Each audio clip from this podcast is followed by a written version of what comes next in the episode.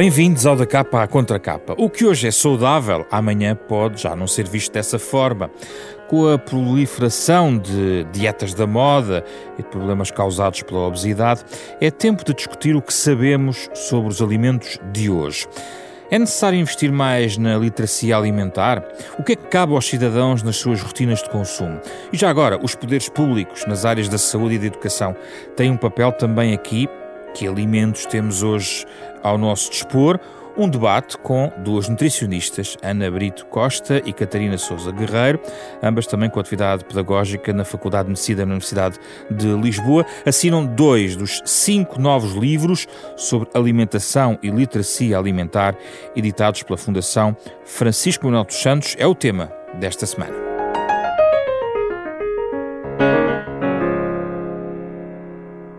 Muito obrigado, Catarina e Ana, pela vossa presença. Somos e sabemos o que comemos, uh, Catarina? Somos uh, o que comemos, na verdade, ou não? Somos o que comemos, somos o que comemos. Na verdade, eu costumo dizer que somos aquilo que digerimos, quase, porque às vezes aquilo que comemos não é exatamente aquilo que depois o nosso organismo utiliza. Mas sim, nós, a, nossa, a nossa saúde é um reflexo em grande parte daquilo que nós, que nós, da maneira como nós nos alimentamos. E sabemos o que comemos, geralmente? Os portugueses sabem o que comem? Uh, diria que sim. Diria que os portugueses uh, sabem o que comem, uh, talvez muitas vezes não estejam completamente conscientes daquilo que têm à sua frente, em termos de, de, de nutrientes, que, alimento, que, que nutrientes têm, mas eu diria que, no geral, há uma informação, cada vez mais há uma informação sobre alimentação, mas e aliás é um bocadinho o propósito destes livros, nós queremos trazer mais conhecimentos, queremos que os, que os portugueses saibam melhor o que é que estão, o que é que estão a comer. Portanto, uma, a, sua, a minha resposta para isso é meio-meio. Ana, qual é a sua perspectiva sobre isso? Eu acrescentaria aqui uh, a questão comportamental associada à alimentação, ou seja, uh, nós podemos uh, informar e documentar todo este papel nutricional dos alimentos e, portanto, promover escolhas alimentares adequadas, mas depois temos também que associar a comportamentos alimentares, não é? Portanto, de facto, isso também é muito reflexo daquilo que nós somos, o que comemos e a forma como comemos. Seria, se calhar, aquilo que acrescentava. Uh, um dos livros uh, tem um enquadramento muito sintético e muito importante para o estado em que as coisas estão, uhum. que é o livro sobre literacia alimentar. Vou perder só um pouco de tempo porque acho que faz sentido partilhar com os ouvintes. Há alguns dados que estão aqui citados logo à cabeça e, portanto, é fácil uh, chegar até eles. Por exemplo, 75% das crianças e adolescentes apresentam um consumo de hortofrutícolas inferior ao mínimo recomendado. 41% dos adolescentes consomem refrigerantes diariamente. Isto talvez não seja surpresa para quem nos ouve. Uhum. Uma em cada três crianças ou adolescentes portugueses tem excesso de peso. O dia alimentar de um português é composto em média por 29%, portanto, um terço de alimentos que não constam da roda dos alimentos. Os alimentos ultraprocessados contribuem 24% para a ingestão energética diária média. Já vamos falar sobre esta questão da ingestão energética. 24% dos portugueses têm uma ingestão de açúcares livres superior a 10% do valor energético total e já agora aumenta nas crianças e adolescentes para 45%. Depois no sal, 77% dos portugueses têm uma ingestão de sal superior ao máximo recomendado. Atenção, 77%. Um em cada dois adultos portugueses tem excesso de peso um em cada cinco adultos portugueses tem obesidade, que é outra questão, e a obesidade é mais prevalente quanto menor for o nível de escolaridade. São os dados que uh, são trazidos aqui um, ehm, com as estatísticas mais recentes. Estes dados são de 2019. Uhum. Uh, Catarina, era preciso perceber exatamente o que comemos. Uh, e esse é um trabalho do consumidor, do cidadão, da pessoa que nos escuta, ou há assim uma espécie de há estratégias públicas uhum. de incentivo que possam ajudar os portugueses a perceber melhor o que é que estão a comer? Um, então, por partes. Esses dados que, que, na verdade, estão aqui neste primeiro ensaio da Joana um, são, são muito verídicos e, e levando até um bocadinho para a nossa pergunta anterior, as pessoas eventualmente não têm consciência destes hábitos enquanto população mas na minha opinião, as pessoas sabem que andam a consumir mais refrigerantes do que devem ou andam a consumir mais sal do que devem. Portanto, saberão as pessoas o que andam a fazer? Eu diria que elas sabem, se têm uma noção global daquilo que é a população no geral, população portuguesa, acho que não, acho que estão, estamos longe de, de ter esta consciência alimentar. Agora, isto vai passar, tem que passar muito por, obviamente, um, uma consciencialização, e, e eu falo isso do meu livro, que é, nós temos um poder gigante de fazer as nossas escolhas alimentares. E, portanto, é quase, hum, hum, enfim, leviano não aproveitarmos este benefício que a alimentação nos traz. De acordo, mas antes disso, se nós restringirmos o acesso de determinados uh, produtos a determinadas camadas, e isto é uhum, uma discussão uhum. muito grande e antiga uhum. e alargada, refrigerantes para os adolescentes, uhum. por aí fora, não fará a diferença? Faz, e a prova disso é exatamente o exemplo que deu. Aquilo que aconteceu com o açúcar em Portugal foi um exemplo crasso. Quando se começou a taxar as bebidas mais açucaradas, a indústria aquilo que fez foi deixa-me reformular o teor de açúcar das minhas bebidas para que o consumidor não tenha que pagar mais por estas bebidas. Ajustaram a composição nutricional, foram poupados milhões e milhões de quilos de açúcar consumidos. O consumidor não se queixou, não, não sentiu uma diferença abismal naquilo que era o teor de açúcar e, portanto, faz muito sentido que haja estratégias, que haja política associada a isto. Quem diz isto diz, por exemplo, o sal. Nós temos, como disse há bocadinho, um consumo elevadíssimo de sal. Certo. Porquê que o sal não é taxado mais alto? Porquê que continua com um IVA tão baixo? Porquê que os produtos da indústria alimentar, por exemplo, não podem ser, de alguma forma, como aconteceu com o açúcar, taxados de outra forma, não é? Faz eventualmente com que Claro está, não foi o consumidor que deixou de beber, aquilo que nós sabemos é que não foi o consumidor que deixou de beber a, a bebida, uh, o refrigerante. Sim. Mas a bebida em si, a indústria, outro player desta jogada toda, Sim. modificou a composição. E, portanto, no limite, temos alguém a consumir menos açúcar.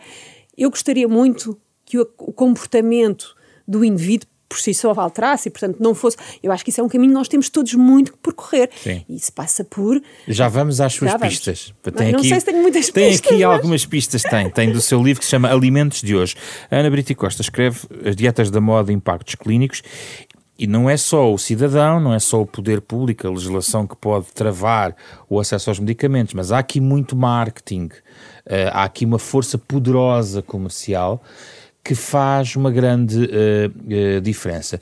Uh, não é um pouco ingênuo pensar que podemos contornar isso? Porque é inevitável. Como é que podemos trabalhar com, com, com, a, com o comércio à volta disto para benefício da nossa saúde? De facto, o, o, marketing nutricional é, é, uma área que pode ser, de facto, problemática, não é? Uh, eu diria que um dos alvos preferenciais e muito atrativo para ele é uh, exatamente a população mais jovem, não é? E, e, crianças e jovens que acabam por ser uh, muitas vezes os clientes desta, de todas essas estratégias que, dirigidas dessa forma, acabam por ter um impacto gigante.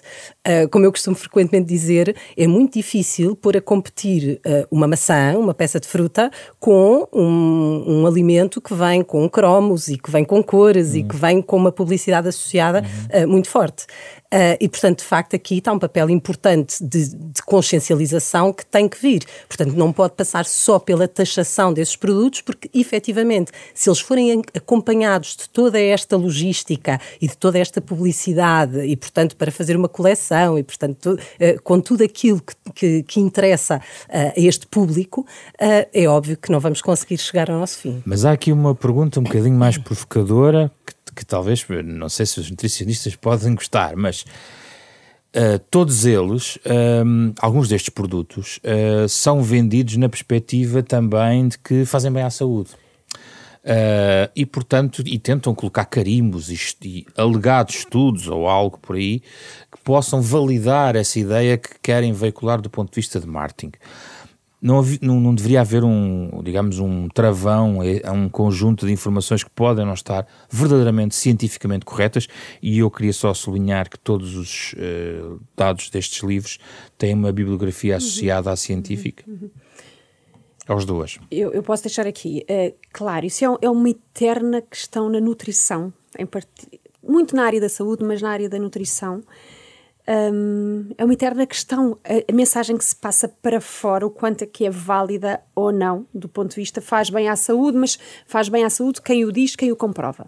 Eu tentei no, no, no livro uh, falar um bocadinho da, de uma entidade que, do ponto de vista para nós, para aqueles nutricionistas que de alguma forma, que nós gostaríamos que fossem todos, mas que se tentam reger por aquilo que é evidência científica, existem entidades oficiais, nomeadamente a EFSA, que é uma entidade europeia, que compila muito daquilo que são os estudos científicos acerca de determinados alimentos nutrientes hum.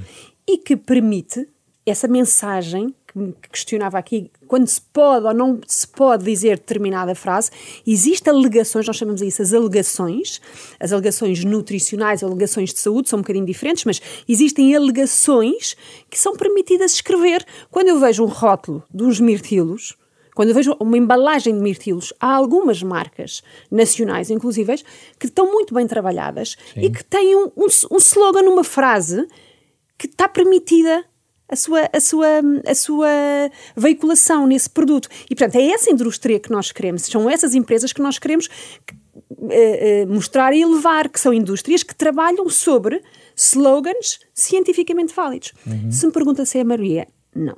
Não é a maioria, que, e eu acho que aí é caminho também por aí a fazer. Ana é? Brito Costa, e se eu quiser saber mais informações sobre aquela alegação de que aquele produto faz muito bem à minha saúde ou ajuda-me de alguma forma, eu tenho maneira de encontrar essa informação de forma fácil. O que é que eu posso fazer? Tem informação de forma muito fácil, exatamente consultando uh, eletronicamente este, este site da EFSA, portanto, desta Sociedade Europeia, uh, que permite exatamente encontrar alegações nutricionais que podem ou não estar associadas a determinados componentes, a determinados uh, produtos alimentares. O grande problema, depois, de facto, é a regulação não é? Portanto, como dizia agora a Catarina, eh, de facto, depois não existe grande regulação sobre isto. Eh, e, portanto, o que acaba por acontecer é que basta que haja um rótulo que seja eh, enviado por e-mail a uma entidade que uh, esse produto passa a estar legalmente aceito para comercialização e, portanto, estamos a falar de todos os produtos alimentares, de suplementos alimentares que estão uh, uh, aptos para comercialização no, no, mercado português, sem que, tenha, sem que tenha que haver nenhuma regulação muito específica. A regulação existe, mas depois não existe muita fiscalização acerca disso. Mas não está lá nos rótulos, sou eu que tenho, eu consumidor que tenho que procurar essa informação. É, sim. Não devia ser ao contrário, sim, de certa forma. Uh, e, e, claramente que sim, uh, nós não temos, nós não conseguimos chegar à, à prateleira do, do, supermercado neste momento e dizer assim: Uau, este é um alimento aprovado por alguém. Não conseguimos, não é? E portanto, existe, existe a necessidade da literacia, existe a necessidade destes pequenos livros uhum. que o uhum. consumidor de alguma forma perceba. Um, e, repare, nós também, esta questão da alimentação isto é uma, é uma parcela da nossa vida, não é? Portanto, nós não temos que ninguém anda a ler tratados sobre nutrição. Portanto, tem que ter uma informação, tem que, na verdade, existir aqui uma informação simples e credível. A, a, a, Ordem dos Nutricionistas, a Associação Portuguesa de Nutrição, as faculdades, neste caso a Faculdade de Medicina, têm informação, sites para fora, com comunicação posterior, com alguma informação válida. Portanto, de uma forma mais simplista, eu diria que onde é que o consumidor deve ir buscar? Eu, eu concordo com a Ana, a EFSA, esta tal entidade, Sim. tem lá a informação. Se me pergunta se é muito fácil lá ir buscar, não é, fácil. não é fácil. E, portanto, talvez as grandes entidades hum, hum, da, da, da área, que seja uma ordem, que seja uma associação portuguesa de nutrição, que seja as faculdades, aí tem muita informação. É preciso ir buscar informação a sites oficiais. Certo. E deixarem de ir procurar informação no Instagrammer. Naquela pessoa que tem imensas visualizações. E, e na verdade, há colegas super válidos e não, não, não digo o contrário. Mas. Desconfiaria delas? Nós devemos desconfiar desse disco? não é preciso pôr nomes, atenção. É uma tendência acho é- global. É, acho que é acho que é muito. Primeira coisa, há nutricionista, há pessoas a falar, há muita gente a falar sobre nutrição. E há nutricionistas a falar sobre nutrição e há pessoas que não são nutricionistas a falar sobre nutrição. E, portanto, para mim, esse é evidente que é para pôr de lado. Uhum. Por muito que sejam atrativas as, as, os pratos que, que, publicam, a imagem que apresentam, não são pessoas onde se vai buscar evidência científica. Porque não são, não têm informação para isso, não é? Dentro dos nutricionistas, existirão os nutricionistas, enfim, que de alguma forma estão mais uh, suportados cientificamente e outros que, que menos. E, portanto, um... Ana, as, os Instagramers, as redes sociais são maus da fita na questão das dietas da moda? Diria que são uh, um dos fatores, portanto, longe de serem os principais, não é? Mas são uns dos fatores que veiculam e que publicitam uh, e que, de uma forma uh, naturalmente muito eficaz, apanhando um consumidor uh, vulnerável naturalmente por, por insatisfação com a sua forma física ou com, a, com, algum, uh, com alguma questão relacionada com a sua saúde, um, e, portanto, está vulnerável por isso, não é? está mais suscetível e mais receptivo uh, à informação exterior, uh, que lhe seja apresentada uma solução quase milagrosa, muito rápida, não é? Porque habitualmente é a parte que é publicitada. Portanto, aquilo que é publicitado e que eu não digo que seja falso, porque uhum. muitas das vezes pode ser veiculada informação perfeitamente válida, um, pode ser perfeitamente verdadeiro, mas estamos a falar dos resultados uh, muito efêmeros, muito uh, uh, localizados no tempo, não é? De curta duração. e, portanto, depois acaba por chamar muita atenção a, a, quem está vulnerável. Pois é, porque quando lemos logo o livro sobre as dietas da moda, que aliás fala dos impactos clínicos, percebemos logo algo que é este, este, este drama, esta dicotomia entre a intensidade da restrição, não é? E a rapidez dos resultados. É, é basicamente aqui que, está, que, está, que estão as dietas da moda. Um, é, é, é, a altura de fazer um, pouco, um bocadinho de, de propaganda aos factos uh, mais concretos e científicos. Uh, pode ler-se aqui que, para quem queira saber, a perda de peso bem sucedida a longo prazo é definida como a manutenção durante pelo menos um ano da redução de 5% do peso. Como é que convence isto a alguém que, também se pode ler no seu livro, quer perder 30% a 40% do seu peso? Esse, esse é o nosso papel muitas vezes muito difícil, não é? Uh, de facto, é a gestão de expectativas uh, de, quem, de quem procura, de quem procura uma solução muito rápida, muito eficaz uh, e, e, sem, e, e, sem o problema depois a, a, longo prazo. é difícil convencer que, de facto, não são boas estratégias aquelas que apresentam estas restrições muito excessivas, muito localizadas no tempo, mas que depois não, não, não, não permitem resultados efetivos a não longo resultam, prazo. Ana elas resultam a curto prazo e efetivamente resultam. E, portanto, quando lhe digo que uh, esses resultados que podem ser publicitados nas redes sociais efetivamente podem ser válidos e, portanto, não são de facto falciosos, um, eles depois perdem-se no tempo. E, portanto, uh, pode, pode ver também que uh, estatísticas portuguesas mostram que de quem teve sucesso, e, portanto, assumindo sucesso exatamente com a definição que deu, dessa perda de 5% de peso sustentada, pelo menos 5% de peso sustentada por um ano, foram ap apenas 3% dessa, dessas pessoas uh, foi por recurso a uma dieta da moda. E, portanto, efetivamente aí se percebe o, o, o potencial muito mais uh, de curta duração que pode ter essa perda de peso. Em termos de rapidez, vou citar, a perda de peso saudável de uh, 0,45 a 1 kg por semana pode ser atingida com uma restrição diária de 500 a 1000 quilocalorias. Estou correto, não é? Ou seja, uh, este é o ritmo saudável, mas pode ser acelerado. E é aí que entram as dietas da moda. Qual é o problema das dietas low carb, low fat e, sobretudo, gostava muito de ouvir sobre o jejum intermitente, que é das coisas mais uh, em voga por aí. Bem, uh, naturalmente, e dividindo aqui um bocadinho na, nas classes que referiu, Uh, diria que, de facto, o problema associado a isto, não só porque elas são essas duas estratégias, portanto, low carb, low fat, que, que, que, que referiu. Low carb é, é restrição hidratos. dos hidratos de, carbono. carbono. Low Exatamente. fat é gorduras, não é? Exato. Grande restrição. Grande restrição. Portanto, okay. estamos a falar uh, restrições acima, uh, mais, mais excessivas do que aquilo que é o limiar considerado saudável. Uhum. Uh, e, portanto, essas restrições acompanhadas de grandes restrições energéticas também. Portanto, quando falamos deste tipo de estratégias, elas são sempre acompanhadas de restrição energética para conseguir o seu resultado de perda de peso. O grande problema é a forma como esse peso é perdido. E, portanto, de facto, está bem documentado que essa perda de peso inicial, muito rápida e muito atrativa para quem as segue, não é? E para quem as publicita, uh, é uma perda de peso que, de facto, não se pode chamar de emagrecer. Portanto, as pessoas perdem peso, mas não emagrecem. Perdem peso em água, sobretudo, perdem peso em eletrólitos, portanto não perdem peso em massa gorda, que no fundo é uh, o processo de emagrecimento que nós queremos, quando necessário, não é? Uh, e portanto, sem dúvida que esse é um dos grandes problemas.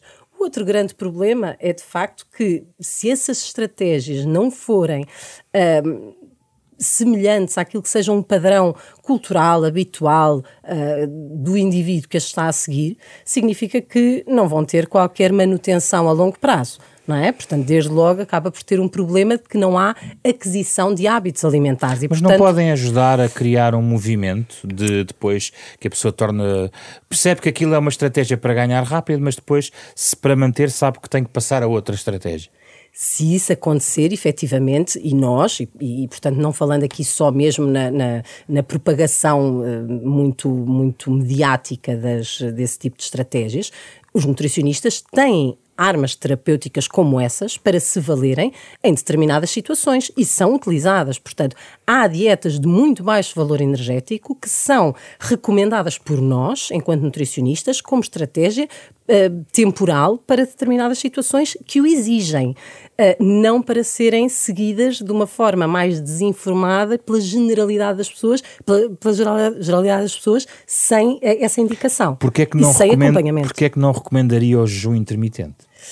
Uh, eu não digo que não recomendo o jejum intermitente, será assim a primeira, uh, a primeira, a primeira chega aqui Sim. em relação a este assunto. Uh, de facto, eu não digo que não recomendo. É uma estratégia, é uma estratégia tão válida quanto outras. Tem prós e contras, é isso? E depende muito das características individuais, não é? Portanto, obviamente que, consoante o indivíduo uh, que procura a estratégia, ela pode ser adequável ou não. Uh, e, portanto, consoante essas características, nós podemos assumir que essa estratégia pode ser válida e enquadra-se naquilo que é o padrão alimentar daquele indivíduo e que pode, de facto, trazer-lhe benefícios. Agora, se de facto não for enquadrável no, no padrão alimentar, não traz benefícios acrescidos. E isso é importante que fique esclarecido. Portanto, não não, não é uma estratégia superior à restrição energética contínua, em termos de resultado, pode de facto ser uma estratégia mais simples de seguir por parte do indivíduo. Mas o seu livro fala dos impactos clínicos e há aqui uma parte interessante, eu penso que é interessante as pessoas uh, terem acesso, que tem a ver com os efeitos metabólicos. A janela de ingestão de alimentos ao final da tarde demonstrou não ter efeitos metabólicos positivos, a desregulação do ritmo biológico muitas vezes induzida pelo trabalho em turnos, pode afetar adversamente o equilíbrio metabólico e depois a restrição superior a 10 horas desencadeia uma mudança metabólica da obtenção de energia. Dá a ideia de que é preciso ter muito cuidado com isto. Isto desregula o metabolismo de uma forma uh, perigosa?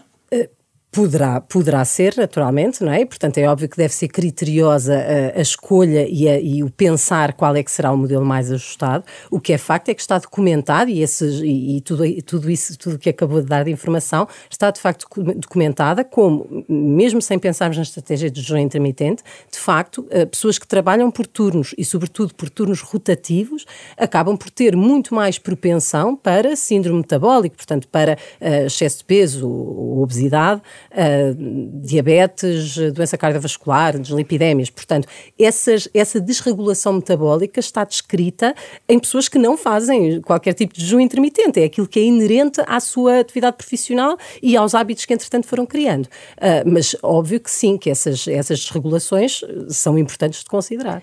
Posso aqui acrescentar? Claro.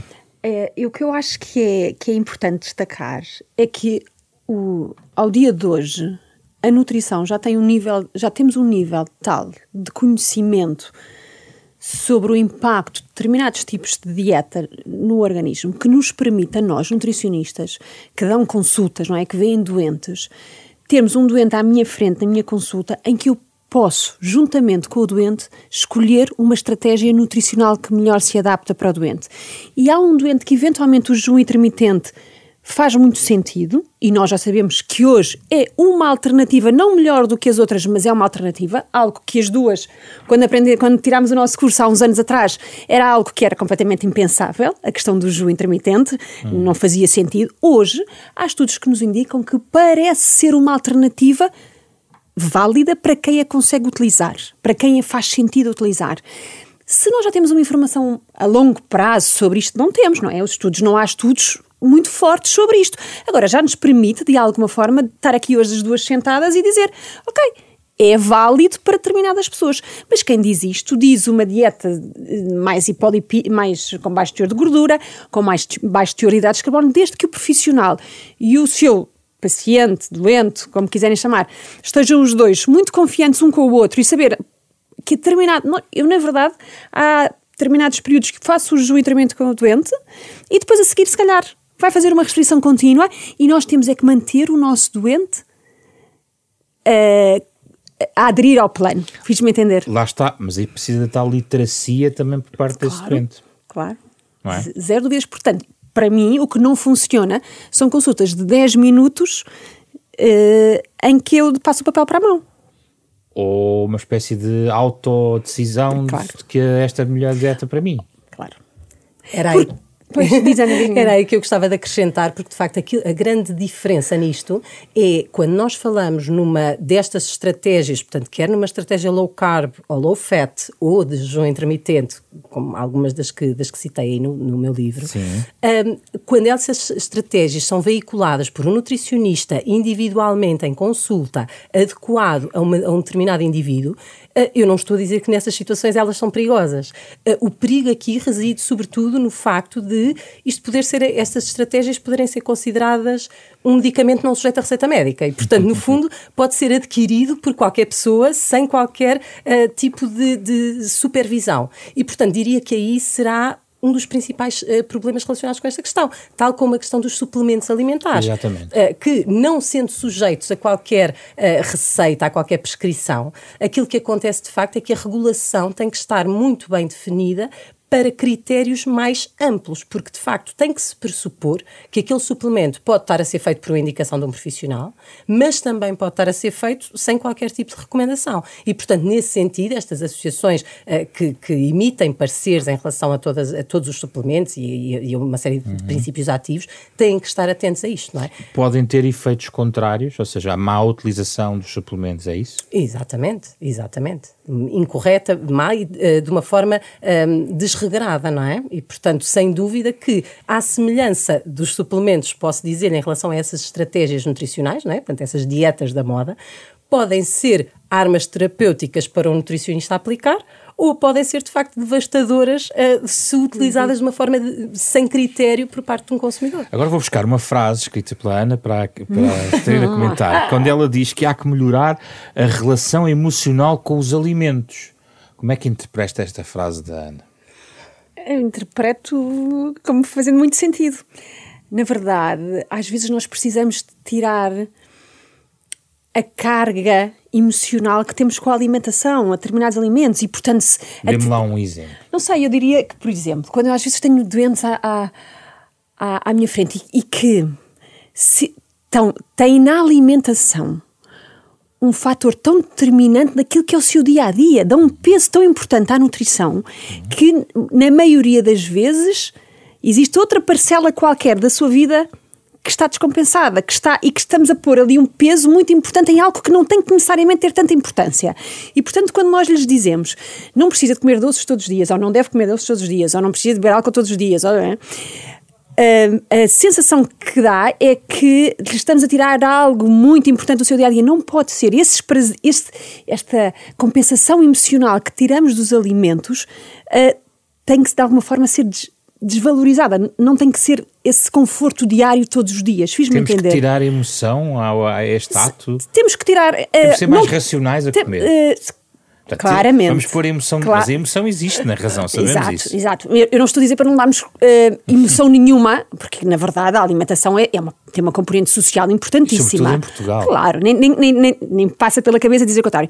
Mas aquela sensação que se eu não comer o meu chocolate ao final da refeição, ou se eu não comer o determinado, uh, tem um impacto grande naquilo que é o seu bem-estar, não é verdade. Pois, mas o problema é que esta questão emocional, e antes de entrar nos 15 alimentos, uh, Uh, é muito relevante para os hábitos dos portugueses, porque, uh, e quando, nesta nova geração, nos últimos 20 anos, vá, uh, onde se começou a ter um bocadinho mais de, de informação sobre isto, houve uma reação dizendo, ah, então e a nossa alimentação tradicional, o que depois se veio perceber da riqueza também da, da, nossa alimentação tradicional, mas então, e aqueles pratos pesados e a cozinha tradicional? Há um vínculo emocional a isso. Claro. Há, um, e ainda bem que há. Agora, eu acho que esta, esta tendência, que não sei se é portuguesa ou não, de tentar, de, e como era, e deixou de ser, e nós éramos as, as refeições, a dieta mediterrânea diz para nós nos sentarmos todos à volta da mesa, com refeições... Comer com tempo. Com, comer com tempo, que não fazemos, que, ter exercício físico que não temos. E, portanto, quando querem continuar a comer, eu vou dizer isto de uma forma um bocadinho. Pronto, mas se quisermos continuar todos os dias a comer grandes refogados, grandes feijoadas, e se não tivermos a fazer exercício face para aquilo que andamos a comer, não podemos só querer manter as tradições de um lado. Nós também temos que fazer, eh, não podemos querer a tradição alimentar e depois estarmos sentados a ver televisão. Que aí está a colocar a, a chave de tudo que qualquer pessoa devia saber. Que é a moderação. Que é a questão da ingestão versus o gasto. Claro. Portanto, é, é, a equação da dieta ideal é aquela em que nós uh, uh, gastamos mais do que aquilo que ingerimos. É isto? Não necessariamente só gastar mais, ou gastar de uma menos forma equilibrada, menos igual, exato. Não necessita Se precisar de perder peso, tem que ser esse o seu raciocínio. Certo. Se não precisar de perder peso, pelo menos o igual, gastar aquilo que come. Pois, só que a emoção, eu tenho às vezes uns, uns, uns, uns relógios que me vão contando, relógios de uhum. forma figurada, as quilocalorias. Uhum. Aquele, as, hoje em dia, há, há, por vezes podemos seguir essa ideia de está tudo hoje em dia em qualquer refeitório, nós podemos saber uh, muitas não vezes. Não me diga a sério, que já, isso é ótimo, olha, eu fico contente. Em alguns casos existe uh, uh, esse, as Sim, calorias claro. Que estão em cada uhum. prato. Uhum. Mas isso é, isso é literacia alimentar. Isso é bom. Isso é bom. O que faz com Mas eu não ela. Posso ficar estressado, entre aspas, com esta ideia? Uh, enquanto não estiver habituada a essa literacia, a que essa informação okay. esteja uh, disponível, é importante saber que uma fatia de melancia sei lá, estou a dizer assim porque estou agora aqui a olhar para o livro, não é? Mas é importante ter um bocadinho a percepção do que é isto, até para não se assustar, com, para viver numa realidade. Eu diria que não é necessariamente mau isso. Não querendo tirar a emoção associada à alimentação, é óbvio. Mais uma vez, há margem para o copo de vinho, há margem para a feijoada, há margem para essas coisas todas. Face, nós temos é que adaptar e moderar face àquilo que é o nosso, nosso dia a dia. Então, é? explique-me a ideia dos 15 alimentos selecionados. Isto parece daquelas banhas da cobra, na verdade 15, não. Na verdade, uh, quando nós criámos esta coleção, pensámos um bocadinho em diferentes temas. E, e, eu tinha duas propostas de tema, um, um, tema que era um bocadinho mais fora disto, e portanto, e este tema que eu, sinto, que eu me senti muito confortável e que achei que fazia sentido trazer cá para fora, que é um, uma resposta a algo tão simples como o doente ou o indivíduo que vem à consulta de nutrição e que alimente o que é que eu devo comer. Ou o que é que eu não devo comer, que eu não apetecia trabalhar sobre o que é que eu não devo comer, acho que mais ou menos todos nós sabemos o que é que não devemos comer, mas o que é que eu devo ter a fazer na minha alimentação. E portanto comecei ali numa seleção, ok, vou fazer 10, vou fazer. E achei que 15 era um número que de alguma forma certo. permite uma certa memorização. Mas, mas que alimentos são esses? São, são sim. Que nos fazem bem? Sim, que nos fazem.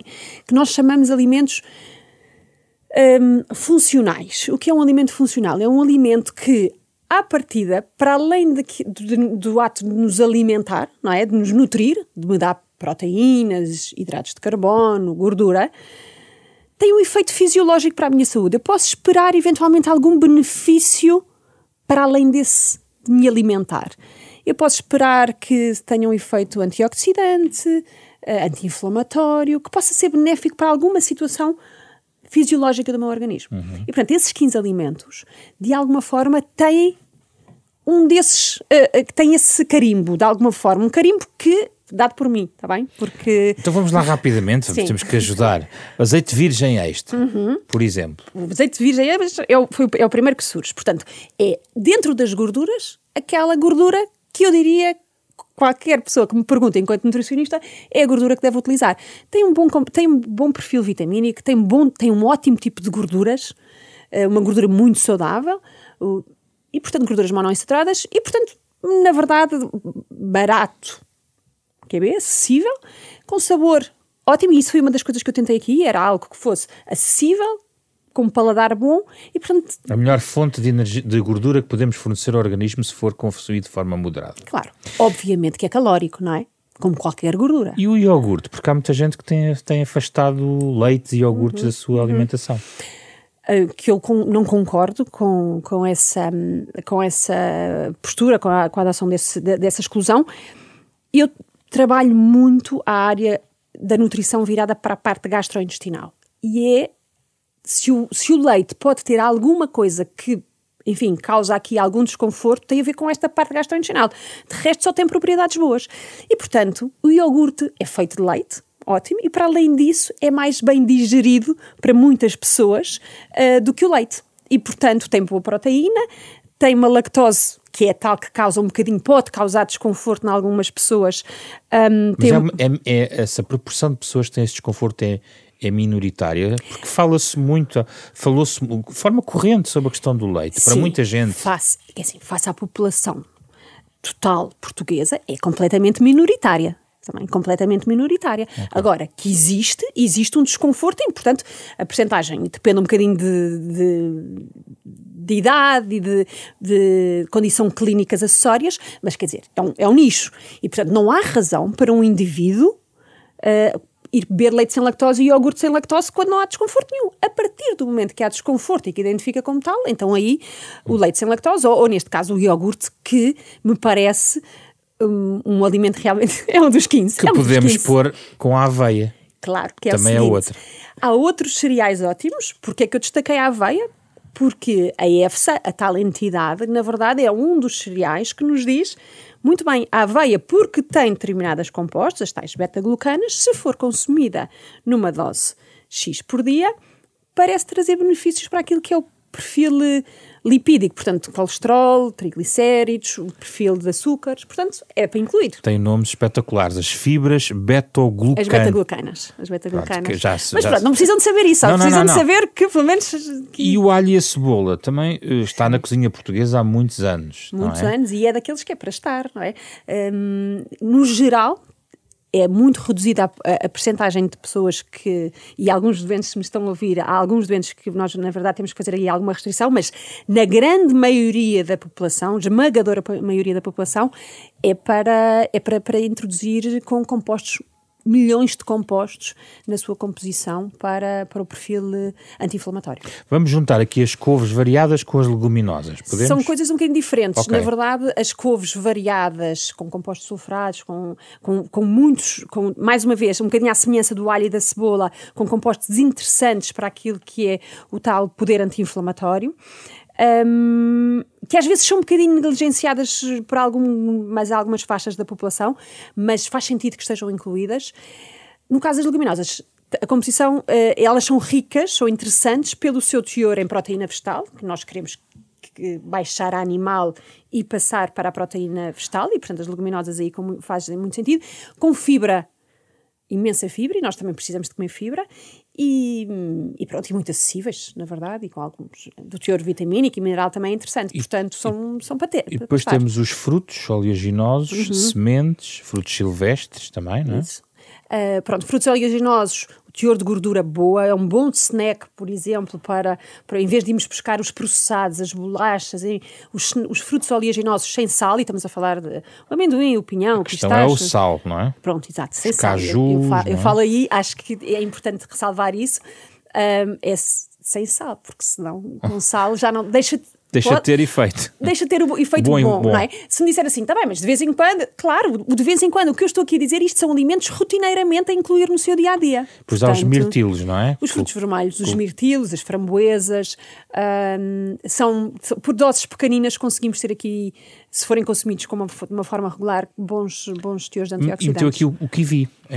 Pronto, o que vi, na verdade, coloquei-o aí porque, mais uma vez, tendo em conta o meu contexto profissional, mas para além disso, achei interessante destacá-lo. Porquê? Porque tem um, um, teor de vitamina C elevadíssimo, não é? portanto não, andamos, não precisamos andar a comer imensas laranjas e, e na verdade com o que vi é, é uma alternativa válida e para além disso tem, é dos poucos uh, frutos que tem aqui, isto é um bocadinho uma conversa um bocadinho já mais específica, mas naquilo que é o seu teor de fibra, e que nos interessa a todos ter um, um, bom teor de fibra na nossa alimentação, para ter um trânsito intestinal regular, tem aqui dois tipos de fibra, tem uma conjugação boa de dois tipos de fibra, da fibra solúvel e insolúvel, e que, na verdade, ajuda bastante esta, a parte de gastrointestinal. E, portanto, uhum. pouco calórico, que é outra questão, com teores de açúcares baixos, com muita fibra, com impacto, então, na glicémia, bom. Uh, e cheio de vitamina C, porque não, não é? E portanto faz sentido. Chegando aos ovos, há uma pergunta que toda a gente faz que é o número de ovos uhum. que deve consumir uhum. por dia. Uhum. Há muita esta questão. O que é que o uhum. nutricionista aconselha?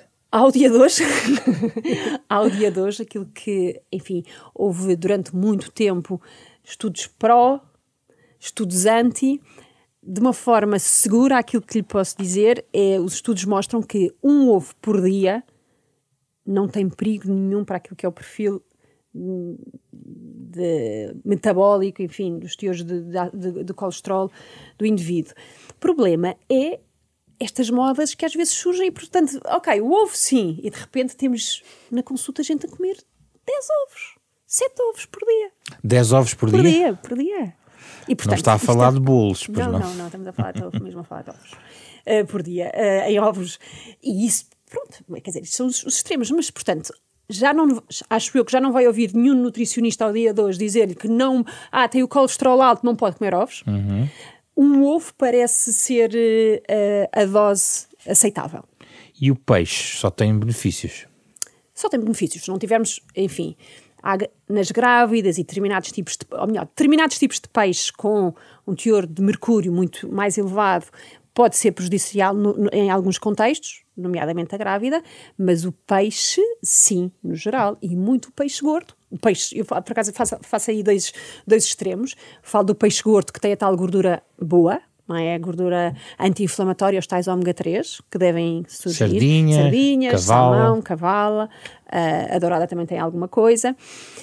Mas também não, não é preciso só ficarmos nesses. O exemplo que eu dou aí é o bacalhau. O bacalhau, por exemplo, é um alimento que não tem gordura, na verdade, não, tem, não, não vamos à espera do bacalhau para ter uma fonte de ômega 3, mas tem um teor proteico ótimo, tão elevado como um, bife, um, um frango, uh, que às vezes, no contexto até do, do desporto, andam todos muito à procura do, do, da proteína da proteína, e portanto obviamente, fazendo aqui a ressalva do, do, do, do, sal, mas acho que ao dia de hoje já conseguimos ter bacalhau sem níveis elevados de Sim. sal. Portanto, é, tanto gordos como magros é para incluir o peixe. O que é que se passa com a curcumina? A curcumina. então, a curcumina, na verdade, é dos, dos, pou, dos poucos condimentos, especiarias que começa a haver um suporte bom do ponto de vista científico para aquilo que é a sua utilização uh, com vista a um, uma estratégia anti-inflamatória. Uhum. E, portanto, na verdade, por que não utilizá-la, não é? Por que não passar a utilizar nas suas uh, confecções diárias, portanto, naquilo que é salada, numa salada, naquilo que é um prato de forno, naquilo que é um chá, por que não fazer, uh, utilizar a curcumina? O açafrão. Sim, o açafrão. Hum. Depois, uh, o café também é uma questão que uhum. muita gente tem levantado, a questão do excesso de consumo de café, os seus efeitos positivos e negativos. O que é que aqui se sabe hoje em dia? Sim. Aquilo que, que é importante, eu, a, a, mensagem que eu vou trazer, que eu trago aqui, que trago no livro, é a mensagem de evidência científica e, portanto, a evidência científica hoje mostra-nos nos, grandes estudos científicos, os grandes estudos científicos são aqueles que são as meta-análises, reúnem vários estudos. E aquilo que, que nos mostra é que não há prejuízo para a saúde, pelo contrário, no consumo de café. Obviamente que eu tenho um doente que sabe que tem arritmia, que tem uma tensão arterial super mal controlada. Obviamente que eu não vou fazer esta conversa com o doente, não é? Mas para aquele doente, ou um doente, por outro lado, que do ponto de vista gastrointestinal tem um trânsito acelerado, muito Sim. acelerado, obviamente por isso é que vai ao nutricionista, não é? Para adaptar, a, face ao seu contexto clínico, quanto é que deve fazer. Mas há o consumo moderado de café. Há um consumo moderado de café, que estamos a falar de 3 cafés, 4 cafés por dia. Do máximo.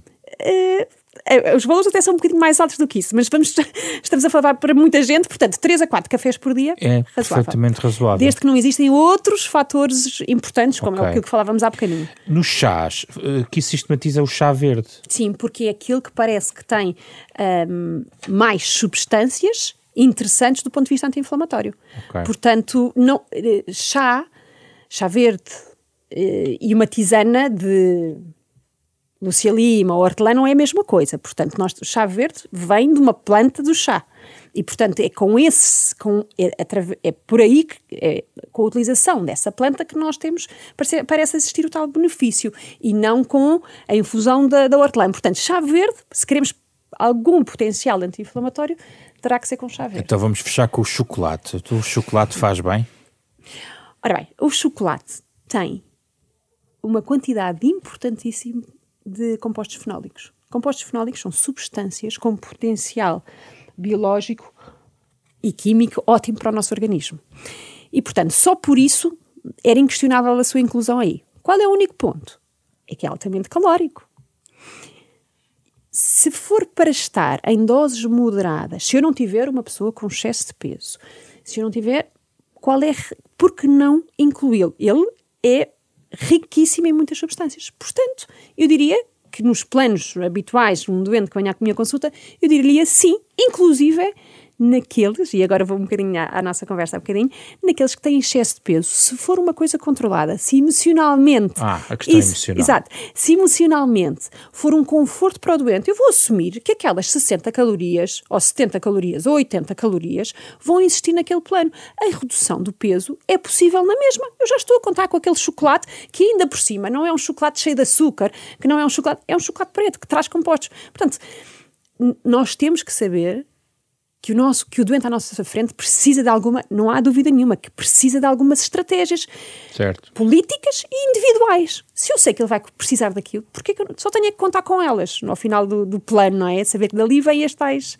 70, 80 calorias. Como isto tem uma versão podcast, quem perdeu a lista a meio pode sempre recuar e ir outra vez buscar a lista e agora vamos deixar descansar a Catarina, porque eu tinha aqui dúvidas laterais que a Ana pode ajudar a, a resolver. Primeiro, um, tem muito a ver também com as dietas da moda. Elas começam muito cedo e aqui gostava só, embora nós não vamos falar do início da, do início da vida, mas uh, na adolescência há aqui cuidados especiais em relação, por exemplo, a alguns destes alimentos ou mesmo um, de, de características de algumas dietas que são especialmente más em, nesse tempo da adolescência, estou a pensar muito sobre o papel das redes sociais, nas questões das imagens, nomeadamente nas meninas, e isso existe, está documentado. O que é que deixaria aqui como mensagem desse ponto de vista? Olha, há tantas mensagens a dizer em relação à frase que acabou de dizer. Uh, de facto, uma das primeiras que me ocorre é, de facto, nós sabermos, uh, em relação a esse grupo vulnerável, uh, por outros motivos, que acabou de referir, portanto, a adolescência, de facto, é, é, é, um grupo desafiante do nosso ponto de vista de querermos implementar estratégias de literacia, porque, de facto, o indivíduo só está disponível para ter determinada informação e utilizá-la uh, quando está aberto a essa informação, não é? E, portanto, é óbvio que nessa altura, uh, na adolescência, se calhar as estratégias de alertar para algumas situações que ao jovem parecem perfeitamente longínquas, não é? Como alguma prevenção de doença que para ele aquilo de facto não é uma preocupação na sua vida, uh, se calhar a estratégia não pode ser essa, porque de facto ele está muito mais receptivo a soluções uh, rápidas e, e, e, muito mais. Um, apelativas que lhe permitam resolver o problema do hoje, não se calhar o problema daqui a 30, 40, 50 anos, não é? De, de, ter alguma, algum problema cardiovascular, alguma alteração do perfil lipídico. Naturalmente, isso não diz nada a um jovem. Portanto, de facto, a, a esta população em especial, um, e aqui, pôr daqui um bocadinho o pé numa área onde eu não, não, não trabalho com frequência, mas de facto as estratégias nutricionais têm que ir um bocadinho além uh, daquilo que é esta estratégia muito informativa, muito que passa muito pela prevenção da patologia, uh, mas obviamente com este pano de fundo, mas uh, veiculadas de outra forma, não é? E, portanto, aqui este, o marketing pode e deve ser muito bem dirigido neste contexto, aplicado a esta é. população. Pode ser ser. Portanto, existem ferramentas de marketing que devem ser utilizadas, mas bem utilizadas, não é? Portanto, mas estas restrições uh, também se aplicam aos jovens, quando se uma menina não quer comer mas, uh, beber determinado leite, não quer comer peixe por algum motivo, há um desequilíbrio que se cava na pessoa desde os 14, 15, 16 anos. Sem dúvida. Eu uh, enumero vários déficits nutricionais, uh, consoante a, a, restrição, portanto, consoante o tipo de dieta da moda. Uh, há, há efetivamente, e estão descritos, portanto, a, evidência científica mostra-nos alguns déficits nutricionais característicos destas restrições. E, portanto, desde logo, sobretudo e, e muito em micronutrientes, que acabam por se manifestar com sintomas variadíssimos, mas, portanto, alguns muitas vezes desvalorizados uh, pelo indivíduo, uh, que já manifesta esse tipo de, de déficit. Eu uh, devo dizer que, de facto, a maior parte destes déficits acabam por não ser ou não ter uma gravidade que, que, depois lhes é associada mais tempo, um, porque, de facto, as restrições acabam por não ser tão, tão espaçadas, exatamente, não, não, não são tão. Um, duradouras. Duradouras, não têm, exato, não têm, não têm tanto tempo para, para atingir esses níveis. Mas, de facto, é isso que é veiculado por essas dietas. Uh, elas acabam por não ser seguidas por tanto tempo, portanto, acabam por não ser tão perigosas uh, pelo, pela duração mais limitada. Hum. Ah, há uma questão muito importante, eu aqui gostaria de, se calhar, fazendo até uma ponta em relação aqui ao, ao, aos alimentos que a Catarina teve a, a, a, enunciar, e que de facto adoro, adoro a seleção dos alimentos e acho que são fundamentais. E algo que ela foi dizendo agora, e eu acho que é de salientar, uh, é de facto a inclusão habitual dos alimentos no, no, no, nos hábitos alimentares individuais uh, que vai fazer essa diferença. E eu acho que é muito importante falarmos um bocadinho do que é que são os hábitos. Porque, como disse há pouco, não é? Os hábitos alimentares dos portugueses e são uh, considerados uma, potenciais problemas, e são, sem dúvida. E a palavra hábitos alimentares, e nomeadamente nestas camadas jovens que acabou de dizer, não é? Que são muito reflexo, muitas vezes, de hábitos da família, dos pais, não é? Um, tem forte impacto e nós sabemos que tem. Eu posso lhe dizer, e acho, e costumo dizer isto muitas vezes, quando me falam dos maus hábitos alimentares dos portugueses, algo que eu gosto muito de dizer é que não são só maus hábitos alimentares. Os portugueses, muitas das vezes, não têm hábitos alimentares, hum. nem bons nem maus, portanto, uhum. não os têm. Uh, acho que passa muito também o nosso trabalho por criar hábitos, criar rotinas, criar uh, formas de alimentação que reúnam todas estas características, portanto, que reúnam também algum prazer, que reúnam uh, todas as características, nomeadamente muitas daquelas que, que são da dieta mediterrânica, mas que uh, permitam esta criação de hábitos e de rotinas. Muitos dos portugueses têm estes maus hábitos alimentares porque não os têm e, portanto, não têm, um, não têm este tipo de consumos regulares e frequentes de alimentos tão especiais como, agora, como a Catarina acabou de, de dizer. Pois, leva-nos à, à parte inicial da conversa, que é, claro que tem que ter o consumo daquele alimento que acha que lhe vai dar a tal boa emoção, a emoção que, com que se sente bem. Mas isso não pode ser o seu dia a dia. O seu dia a dia. aqui o conceito de fome emocional. Pois, Li isso aqui é um nos vossos agora. livros. Não sei qual, qual, de nós é que tocou na, na, na fome emocional. Foi uma das duas. Eu toquei. Ah, eu não me lembro de tocar. Mas pronto, é um conceito muito atual, na verdade, sim, que, sim. que existe, que existe. Agora tem que, que saber... tem que ser trabalhado claro. e que tem que ser trabalhado um, e que tem que ser tratado como muitas outras situações um, muitas vezes até de comportamentos aditivos, não é? E aqui entramos uhum. num campo uh, que se calhar não vamos ter oportunidade de explorar muito, muito mais. Mas de facto, isto muitas das vezes revela comportamentos aditivos em relação a alimentos. O que Ou é extremamente é? distúrbios. O que é extremamente preocupante, sabendo nós que uma adição em relação a substâncias uh, ilícitas não é de facto um, uh, não é aceite habitualmente, não, não, socialmente não são adições aceites a adição por um alimento, por uh, uma substância que está disponível num supermercado, que está disponível em qualquer montra de uma pastelaria. É óbvio que sim, é, é algo que é perfeitamente aceito socialmente e, portanto, torna-se muito mais difícil a, a, limitação deste tipo de comportamentos aditivos. As pessoas não têm que se esconder para ir, para ir comer um, um destes alimentos, não é? Duas perguntas finais, Catarina, muito rapidamente, já praticamente escutámos o nosso tempo. Uhum. Primeiro, há cada vez mais gente que fala em alergias, alimentos, uhum. e há também a questão do glúten. O uhum. que é que uhum. se passa em relação a isto? Acho que se passa um bocadinho de moda. Também é uma moda? É.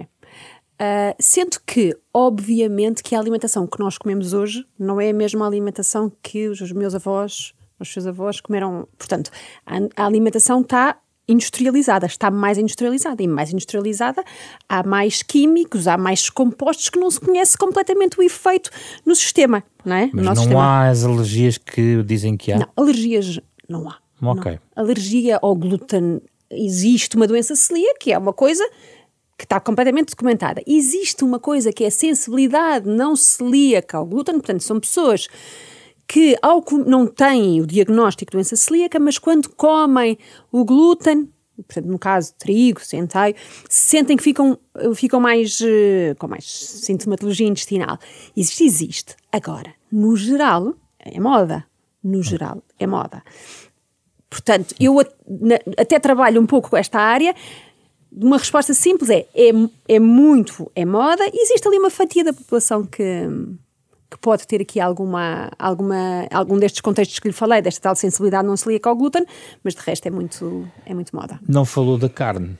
Pois não. Porquê é que não falou da carne? Um, eu não, propositadamente, eu não, não coloquei a carne. Porque acho que nós já comemos demasiada carne para alguém estar a dizer que uh, que, que é um alimento ótimo. Obviamente que a carne deve ser consumida, ou pode, não deve, pode ser consumida. Mas há carnes que fazem mal. Há carnes, carne processada faz mal, é considerada, uh, faz mal. Então, num consumo diário persistente, a carne processada faz mal.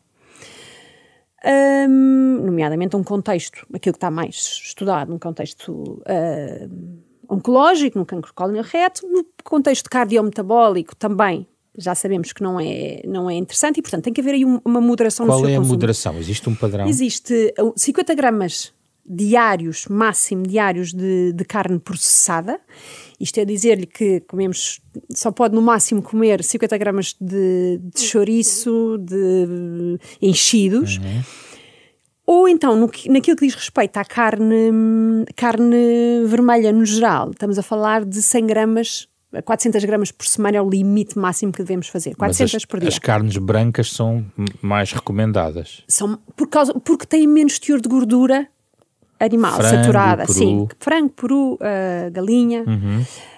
Um, portanto, dizer-lhe que o consumo de carne deve existir claramente. Numa, a, a, a Joana deve ter na, na, Joana Souza. A Joana Souza, no seu livro, no primeiro livro, deve ter aí a dose de consumo de carne que, que, andamos todos a fazer, mas eu acho que é quase duas vezes mais do que aquilo que precisamos, não sei exatamente o número ao certo. Mas claramente não era um alimento, apesar de eu achar que é um alimento interessante, com boa proteína, que deve fazer parte, Tendo em conta o cenário atual, que nós todos consumimos muito mais do que aquilo que precisamos, eu acho que é preciso dar enfoque a outros alimentos que não a carne. Por fim, as dietas vegetarianas são, por natureza, desequilibradas? Não. Na minha opinião, não. As dietas veganas, portanto, com a exclusão total de produtos de origem animal, podem nos levar a déficits mais facilmente, alguns déficits, mas é, é, reconhecido por muitas entidades nacionais ou fora que é possível fazer um plano nutricional, uh, neste caso até vegano, se for bem construído e, portanto, e deveria existir sempre o acompanhamento nutricional nessas, nessas, nessas pessoas.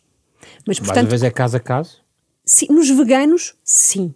Porquê? Porque há vitaminas que só são alcançadas, no caso a vitamina um, B12, que só é, só é alcançada com produtos de origem animal. E aí faz sentido uh, complementos, suplementos claro. para sim, estas pessoas? Sim. Zusear, perceber qual é o, se já há déficit ou não, porque depois as vitaminas existem no nosso organismo armazenadas durante um determinado período, no caso da vitamina B12 até um período grande, portanto não há necessidade de logo estarmos a suplementar, mas faz sentido haver, no, no caso dos veganos, sim.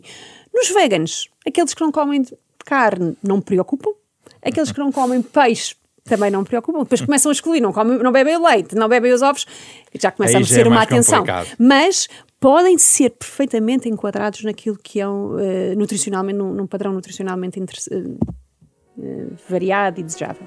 Acho que fizemos um programa de serviço público. Muito obrigado pela vossa presença. Obrigada a Catarina Obrigada. Sousa Guerreiro, que uh, assina Alimentos de Hoje. Ana Brito Costa assina As Dietas da Moda e Impactos Clínicos. São cinco livros. Ainda Obesidade, uma questão de peso, de José Camolas. Mariana Cados fala-nos sobre a alimentação e nutrição nos primeiros mil dias de vida, um tema que não falámos aqui. E A Literacia Alimentar, Decisão Informada, de Joana Souza. São os cinco novos livros sobre alimentação e literacia alimentar, editados pela Fundação Francisco Manuel dos Santos, parceira da Renascença, neste programa da capa à contra capa, que tem genérico original do pianista Mário Lajinha. Versão integral, mais uma vez, deste programa em podcast, pode consultar a qualquer hora. Programa esta semana com Carlos Schmidt, André Peralta, Ana Marta Domingos, José Pedro Frazão. Na próxima semana, outra conversa, outro tema.